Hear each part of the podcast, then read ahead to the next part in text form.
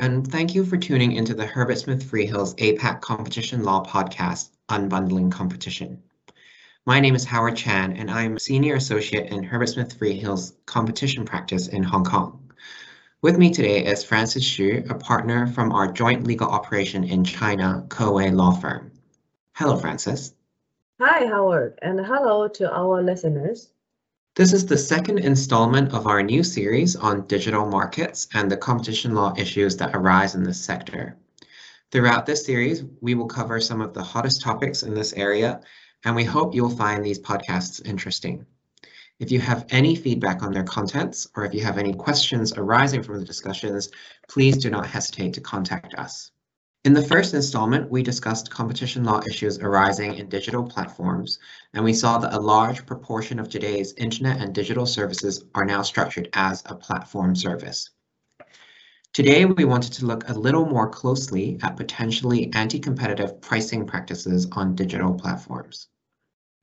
Now, when I think of potentially anti-competitive pricing practices on digital platforms, the first thing that comes to mind are so-called most favored nation or MFN clauses. These are quite common in the world of platform economies, and the reason why they spring to mind is because a number of different competition regulators around the world have considered these clauses, and in some cases have fined platforms for implementing MFN arrangements. Yes, that is one of the more classic types of pricing restriction that existed in platforms. Exactly. So for the benefit of our listeners, MFN clauses in the competition law context generally refers to contractual arrangements that limit the price or terms at which a supplier can offer a product through other sales channels. For example, if Hotel A wants to use an online travel agent, Platform B to sell its hotel rooms. Under an MFN clause, Hotel A may have to agree with Platform B to match the best price or to offer a better price on Platform B than the price that it offers through any other channels.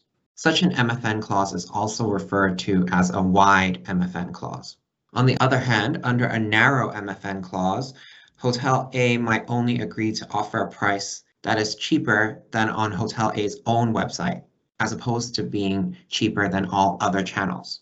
On the one hand, MFN clauses can promote efficiencies by limiting free riding and reducing transaction costs. However, MFN clauses can also affect competition by facilitating collusion between platforms, foreclosing market entry, and reducing seller incentive to offer discounts. Many regulators around the world have considered MFN clauses, such as the European Commission, the Hong Kong Competition Commission, and Korea's Fair Trade Commission. For most regulators, wide MFN clauses are more problematic than narrow MFN clauses. Take the relatively recent Hong Kong case concerning online travel agents as an example. In that case, accommodation providers agreed with the likes of Booking.com, Expedia.com, and Trip.com to always give the online travel agent the same or better terms than they offered through other sales channels with regard to room rates, conditions, and availability. The Hong Kong Competition Commission pointed out that the MFN clauses agreed in these cases were wide MFNs and can have several anti-competitive effects. On the one hand, the MFN clauses facilitate collusion and potentially soften competition amongst the online travel agents because room rates offered will always be the same on competing platforms. Therefore, the online travel agents will not have the incentive, for example, to lower the commission rate in order to attract the accommodation providers to its platform. On the other hand, the MFN clauses prevent accommodation providers from rewarding these travel platforms or inducing competition by making more rooms available or providing better conditions to platforms that offer a lower commission rate. Now, Francis, there's been a lot of enforcement in the digital space in China recently. Are there any particular pricing practices that are new or unusual? Sure, Howard. So in early 2021, China's antitrust regulator, the State Administration for Market Regulation, or SAMR, uh, finalized the antitrust guidelines on platform economies, which addresses a number of pricing practices arising from the development of platform economy, which may attract at antitrust scrutiny. One of these practices is personalized pricing, which concerns the use of pricing algorithm to set discriminatory pricing based on the data collected on existing or potential customers. By analyzing data that indicate income brackets, interests, and preference of their co consumers, companies can gauge people's willingness to pay and advertise different prices to different people. The practice has been quite controversial. On one hand, it can generate economic efficiency by pricing at, pricing at most suitable price for a particular customer. Price-based discrimination itself is not uncommon, and some forms of price discrimination are widely accepted, such as student discounts offered by movie centers by targeting specific consumers and offering a price affordable to them. Personalized pricing has the potential to improve allocative efficiency and benefit consumers who would otherwise be underserved. However, there are both uh, data protection and antitrust risks associated with this uh, personalized pricing.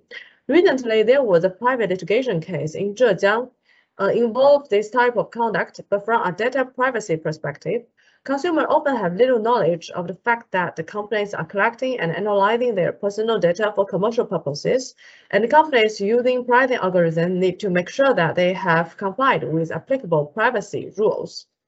From a computational perspective, the platform guidelines explicitly point out that the use of big data and algorithms to set discriminatory pricing according to consumers' habits and ability to pay constitutes a form of discriminatory treatment, which can be regarded as abuse of dominance under the anti-monopoly law. The practice has also been addressed recently in proposed revision of the price law regulations. Thanks, Francis. I think the overlapping regulations against personalized pricing highlight the degree of attention that's being paid towards this type of conduct in China. One thing to note, though, is that the range of regulatory tools and laws available to Chinese regulators can potentially be a source of uncertainty for internet companies because each of these regimes have different procedural and legal requirements and the potential liability for a company breaching these different regimes can also differ. Are there any other interesting or unusual kinds of conduct that has attracted attention in China? Another type of conduct, which is quite unique to the Chinese market, was flagged in the platform guidelines in imposing choosing one between two restrictions. The phrase choosing one between two includes exclusivity restrictions, but also encompasses other indirect restrictions, which can have a similar effect. For example, prohibiting sellers from participating in promotional activities hosted by other platforms, rather than imposing a com complete prohibition from selling on other platforms can be also viewed as a choosing one between two restriction. Choosing one between two arrangements may also involve the use of financial and other incentives to indirectly induce loyalty, such as extra traffic being directed to sellers on a platform if they agree to choose one between two. The concept can therefore be viewed as a loose combination of exclusivity, obligation, and other loyalty-inducing conduct. It has also become the focal point of the current push in enforcement. There have been a number of decisions and some active investigations into platform which have chosen one between two obligations. Some also imposed fines on a number of other internet companies for this type of res restriction in recent months. In response to the increasing scrutiny over the digital sector, 33 Chinese internet companies, including Alibaba, Tencent, ByteDance, and Huawei, jointly signed the Internet Platform Operators Anti-Monopoly Self-Discipline Convention earlier on 13 July 2021. The convention states that the signatories should strive to protect consumer interests and to ensure a fair and healthy market environment for the sector. In particular, the convention co covered pricing practice which have become increasingly prevalent in recent years, such as choosing one between two restrictions. Thanks, Francis. Could you talk us through one of the cases regarding choosing one between two to help us understand how Chinese regulators are assessing this kind of practice?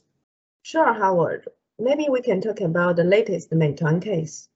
Meituan was found to have abused its dominant position in the Chinese market for online food delivery platform service since 2018. Some are determining that Meituan has a dominant position in the relevant market via considering its market share, market control power, strong financial resources, and advanced uh, technical conditions, as well as market structure, entry barriers, other undertakings, dependence, etc., etc. Some have found that for the purpose of hindering the development of other rival platforms and further consolidate its market position, Meituan has systematically and fully implemented choose one between two restrictions. A variety of measures were adopted to ensure the implementation is comprehensive. The measures include urged in-platform operators to sign exclusive cooperation agreement, following which Meituan would delay their product listing on its platforms, collected a deposit from exclusive operators. Also, develop a big data system to automatically monitor and punish in-platform operators for listing on rival platforms. Also, comprehensively adopted various punitive measures to force in-platform operators to stop cooperating with its rival platforms and also factor indicators like the signing of the operators and performance of exclusive cooperation agreement into the assessment of staff members' performance, etc., etc. SEMA decided to impose a fine of RMB 3 billion and order Meituan to stop the violations, including preventing in-platform operators from cooperating with its rival platforms, also refunding all exclusive cooperation deposits totaling over RMB 1,200 millions. Also submitting a report to SEMA on the correction of illegal act within 15 days from the date of receiving its administrative penalty decision, and also following the administrative guidance letter prepared by SEMA to make comprehensive rectifications and ensure its business operations fully comply with antitrust laws and the regulations. So that's it. Thanks, Francis. That's really interesting. And I think it really shows that the Chinese regulator is maturing and open to dealing with issues that are specific to the Chinese market, even if it means taking a step away from international precedents. And I think that's all we have time for today. Thank you everyone again for tuning in and thank you Francis for joining me. If you enjoyed this podcast, please do check out other installments of Unbundling Competition. If you have any thoughts, comments, or queries, please do not hesitate to contact us.